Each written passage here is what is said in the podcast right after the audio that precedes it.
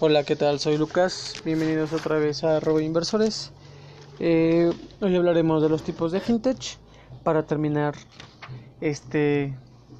tema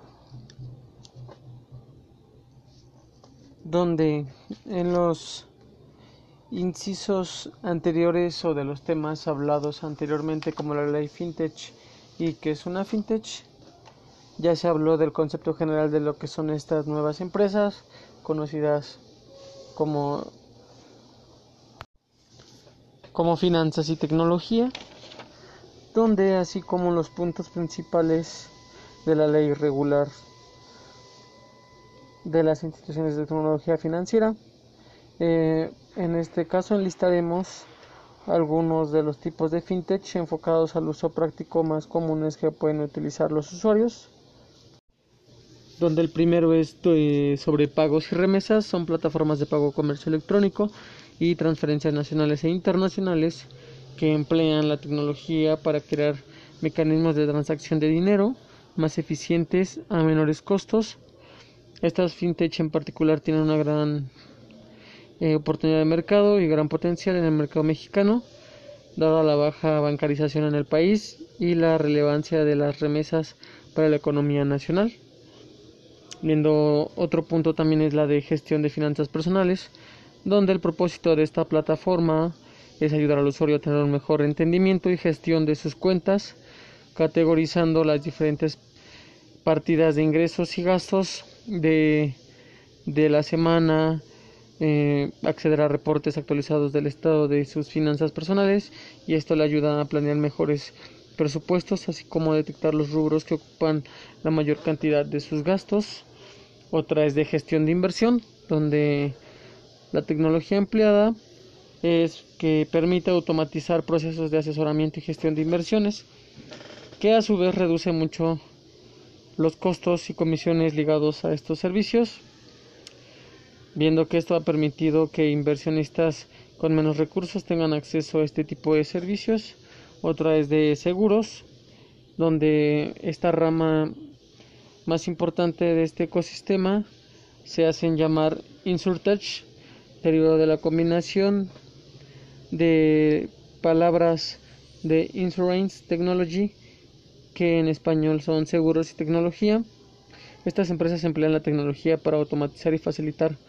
muchos de los procesos que conlleva contratar un seguro, lo que permite ofrecer productos y servicios del sector asegurador a menor costo y facilitando a los usuarios la tarea de comparar productos y ofertas. La otra es de educación financiera y ahorro, en donde estas es desarrollar contenido y herramientas con la misión de ayudar al usuario a tomar decisiones más informadas y a fomentar el hábito del ahorro viendo que esta herramienta incluye comparadores de productos y servicios financieros, información financiera, plataformas para separar y ahorrar dinero, entre otros rubros. También viendo que otros son los trading y mercados, donde estos ofrecen servicios digitales de intermediación de valores, instrumentos financieros y divisas, y el rápido y fácil acceso a estas plataformas permite ofrecer estos servicios a una mayor cantidad de personas y a un menor costo. Viendo que el futuro del sector financiero está ligado en buena medida al desarrollo de estas empresas o de estas nuevas tecnologías, eh, viendo así que, que en la Asociación FinTech de México las siguientes verticales son las consideradas de mayor importancia. Dentro del sector son medios de pago y transferencias, las plataformas de pagos, comercio electrónico y transferencias internacionales, también que la infraestructura para servicios financieros, eh,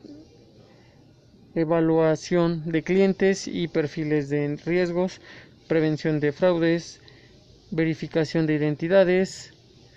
este, APIs bancarias, agregadores de medios de pago, Big Data y Analytics, inteligencia de negocios, ciberseguridad y contratación electrónica. Son algunos eh, temas también importantes, viendo que en este caso, para resumir, en la aprobación digital de créditos son empresas que ofrecen productos de crédito a través de plataformas electrónicas o aplicaciones soluciones financieras para empresas, en donde en este caso es un software para contabilidad